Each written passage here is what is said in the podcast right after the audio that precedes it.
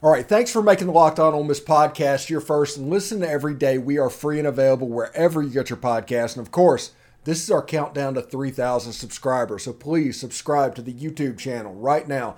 Get us up to 3,000 before the Texas Bowl, and we will have a pregame live stream. That will be our gift to you a pregame live stream. Now, I'm here with Tim Thomas. We're talking basketball with Tim, and that that was a rough start to that Memphis game, Tim. Yeah, we was talking prior to the show. It, it's tough playing away from home. I looked up those guys, uh, the guards for Memphis. Uh, the Davis kid was 23. He'd already been to uh, TCU and SMU. The other guy, Lomax, he was 22. The guy inside, DeAndre Williams, that caused so much havoc inside, he's 26 years old. Playing against guys 18. So that's a significant difference. He was the difference in the game, DeAndre Williams. He made things happen inside. And let's just be honest. Ole Miss was soft. They were very soft. Several guys, as we found out, were not tough enough, uh, just didn't get it done. I think Kermit found some people in the second half that were tough enough that did want to try hard, did want to go after loose balls and rebounds and putbacks, but it, it, we were already 20 points behind before we found those folks.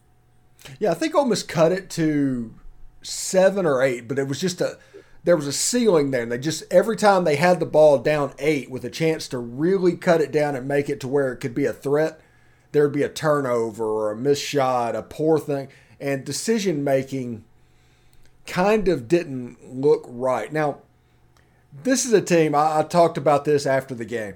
This was their first true road appearance, and they went there and it looked like their first true road appearance. They just weren't prepared for how that was going to start. And after the first 10 minutes of the game, Ole Miss played them at least even. I mean, if you look at that, that game, it was at least even after that, but the game was lost in the first 10 minutes honestly, Tim, you will probably relate to this more than anybody. It reminds me of when Ole Miss basketball would go play a game in Rupp Arena back in the 80s, to where it would just get out of hand almost instantly. And you're like, well, what can you do? It was, it was over before it started. Yeah, it's similar. Uh, Rupp uh, held 23, 24,000, and the crowd was always loud, and it, it is tough. And to be honest, uh, when you get the momentum going there at the, at the front, uh, the crowd is loud, and, and our guys, you know, 18 year old guys, first time at a place like this, Abram, uh, Caldwell, you could tell both guys were scared, they were intimidated.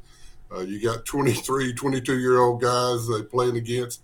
And to be honest, the referees kind of get into momentum also. They were letting them hack and push and do all kind of things underneath that I saw. I see those things because I used to do those things, but they let them get away with it uh, with the crowd going. Didn't want to blow a whistle, and that just kind of amped everything up. The crowd was with it. The the players, the coach, everybody. And Kermit tried. He called three timeouts in the first, what, 10, 15 minutes. About used all his timeouts up, but he had to. He tried to stop the momentum. He tried to stop the momentum. And finally, he got a group in there that could score enough – and make a few defensive plays along the way to kind of stop the bleeding, but could never get enough offense in there uh, to make a difference to catch up enough to win. You know, I was thinking about this watching this game. When when Ole Miss is not making shots like they weren't early in the game and they can't get back and get their defense set up, they're an okay defensive team, but it's not the same thing. When Ole Miss is making shots, and you have time to go get set up and wait for what you're going to do and change defenses and all the stuff that Kermit wants to do. Ole Miss is a really good defensive team. But whenever they're coming down on the break and you're missing shots and things like that, I think Ole Miss struggles even beyond not making shots. And I understand what it sounds like when I talk about just not making shots and that being bad. But that's not exactly what I'm talking about. I, I think it affects their defense when they're not making shots. That's my point. Yeah, that, that's true. It all goes together. It uh, mm-hmm. when momentum comes around, you know, Murrell started making a few, and I wish he'd made a few more for whatever reason. He's not getting open, or they're, they're not able to hit him. They got to go to him more. Uh, I noticed that Robert Allen. Don't have anything against Robert. I love Robert Allen the way he hustles and rebounds and all, but he was one for nine he don't need to be shooting the ball. Murrell needs to shoot the ball. Abram, Caldwell, those guys, along with Daeshun Ruffin, who we, we talked about a little bit, he he's coming. Uh, it was slow. It, it, probably did better than I thought he would. I remember back in my day. I know everybody wants to hear this. Back in my day, I could miss one or two practices with a sprained ankle. The next time I came back, my timing was off. I, I couldn't shoot exactly. My, my, rebounding was not the same. So Ruffin, he's been gone months, several months. I know he's been back practicing all, but when you get in a crowd, especially that many, and your adrenaline's flowing, and you know he tried to shoot a few, you saw that it was not really good. He tried to go inside, and his timing, his quickness wasn't there. A couple of them got blocked, but he will be there. I think I have faith in him. I've seen him enough last year to see that he, he will come around and he will make a big difference in this team. Now, um, it was great getting Ruffin back. I'm not, I'm not any, anything about that. But do you have concerns about Ruffin coming back and almost a change of the way they're pl- playing? Because with Abram, the team looked a little bit different up front. Now, if it all works out, you basically have two different style of plays that you can go out and figure out which one works. But is it a concern that for some reason Abram and Murrell doesn't really go together? Maybe he's a Ruffin and Murrell type situation, and Abram has his guys as well. Yeah, there is too. There's something to that. That's something that hopefully, Stephen. I hope they worked that out this week. They had uh, they don't play till Saturday, so they had a whole week to work on this. I think really what they worked on more than that was uh, loose ball drills, uh, 50-50 ball drills, and rebounding drills, and toughness, uh, fight. Get some fight back in you. You know, the guys inside. Course, McKinnis was out. I heard he had a concussion, so he wasn't able to play. He's the toughest, biggest guy we got in there, so that made a big difference. Him not playing, and uh, be honest about Brakefield, he needs to work on his toughness. I'm not going to say straight out he's soft, but yeah, he's soft he needs to get stronger. He needs to work on this, and it's a mind thing. I had to work on it. You know, when you're going against Sam Bowie and big guys, Kevin McHale, you either get tough or get run over. So me not being a terrific athlete, I had to really work with my toughness. I had to get get strong, or they would try to intimidate you. I've had guys that would come down the court and say this and say that, and some people come down with their elbow out when they run by you and try to gouge you in the chest. So that a lot of that goes on. We know it's not a contact sport, right? but it, it definitely is. So it's it's something that Brakefield, just being honest, I hope he, he's able to do that. I hope he can. He's great on offensive end.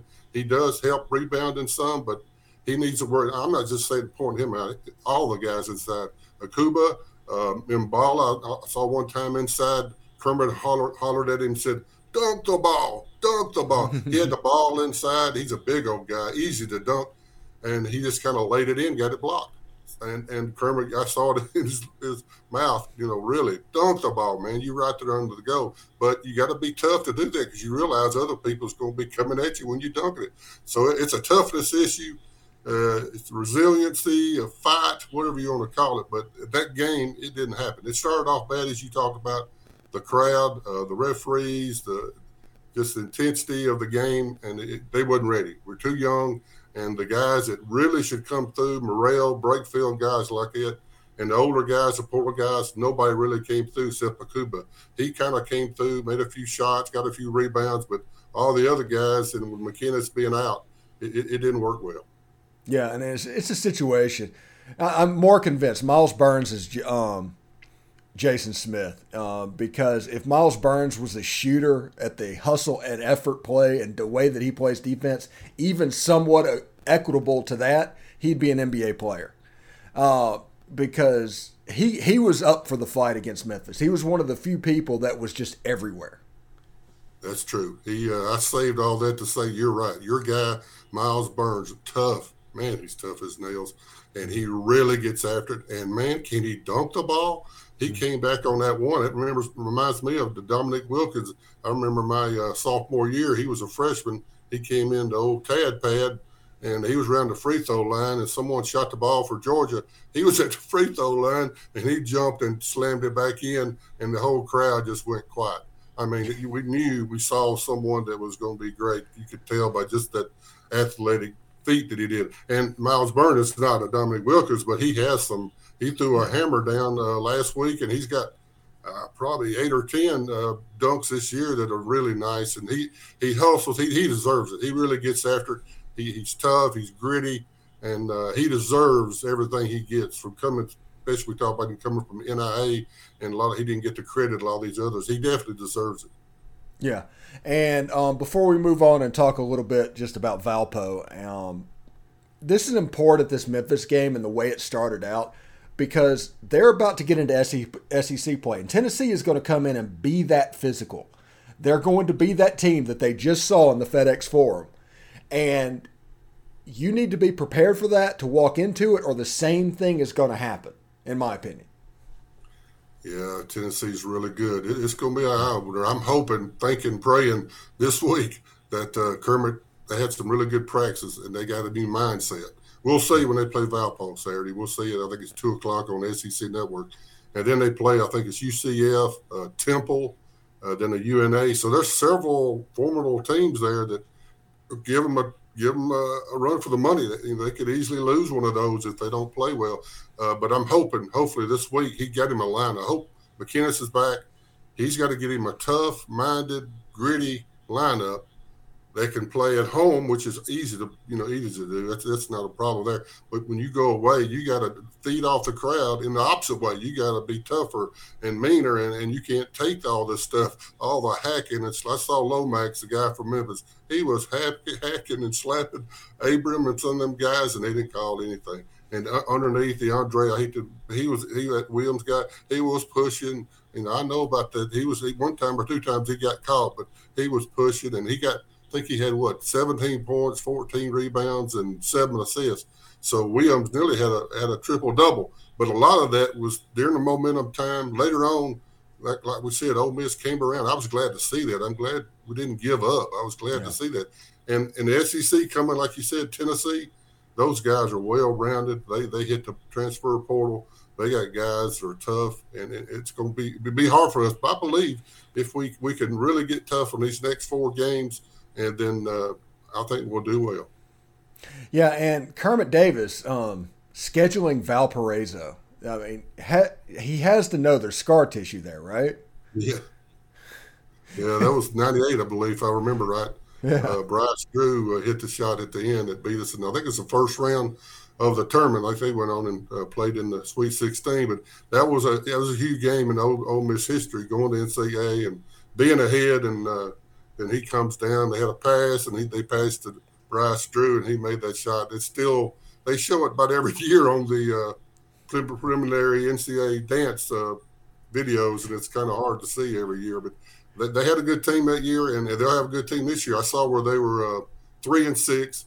I think they recently got beat by Murray State and uh, Belmont, so they're they're that type of team. That the MVP uh, is it the Missouri? Yeah, MVC, Missouri Valley Conference. I'm sorry they got several guys. They got that one guy inside. I saw Krikke, I think's his name. He had 31 and like eight or 10 rebounds. So they got guys that can play. Probably not as many as we do, but they're going to give us a game. So hopefully uh, this week we're practicing the new mindset that we will do well. Yeah, they need to start tuning up and getting ready for SEC play because you're probably what three weeks away from that Tennessee game. Three weeks from yesterday, in fact, because um, I think it's the 28th that it starts. That's the same day that um, Ole Miss is in the Texas Bowl as well. So that is also my anniversary. So that is going to be a big day. Yeah, yeah. I, it's hard to say. We don't know. We'll have to wait and see how this goes. But I, I, I followed Kermit enough and knew know him from the Middle Tennessee days. He knows what he needs to do now. That he's he's got the guys here. They are actually here. You saw the guys. They're capable. We saw them in the tournament. Uh, that they're capable of scoring. They're capable of, of being tough and gritty. But against Memphis, the first 10, 15 minutes, it, it, didn't happen. And he tried and finally got him settled down. And hopefully he's got uh, maybe six or eight guys that can really put it together and we can handle the SEC. If they don't, if they don't come forward though, if they don't get tough, some of these guys don't step up. It's going to be a long year. Absolutely. Tim Thomas, thank you. Thanks for making the Locked On Ole Miss podcast your first listen today. For your second listen today, check out Locked On Sports today. From the games that matter the most to the biggest stories in sports, go beyond the scoreboard and behind the scenes with local experts and insights only Locked On can provide. It's Locked On Sports today. It's available on this app, YouTube, and wherever you get your podcast. Tim, thank you very much for stopping by. Look forward to doing it again next week. Hopefully, we are talking about some good stuff after the Valpo game and um, after maybe the UCF game, and um, maybe there'll be like some some growth moving forward, man.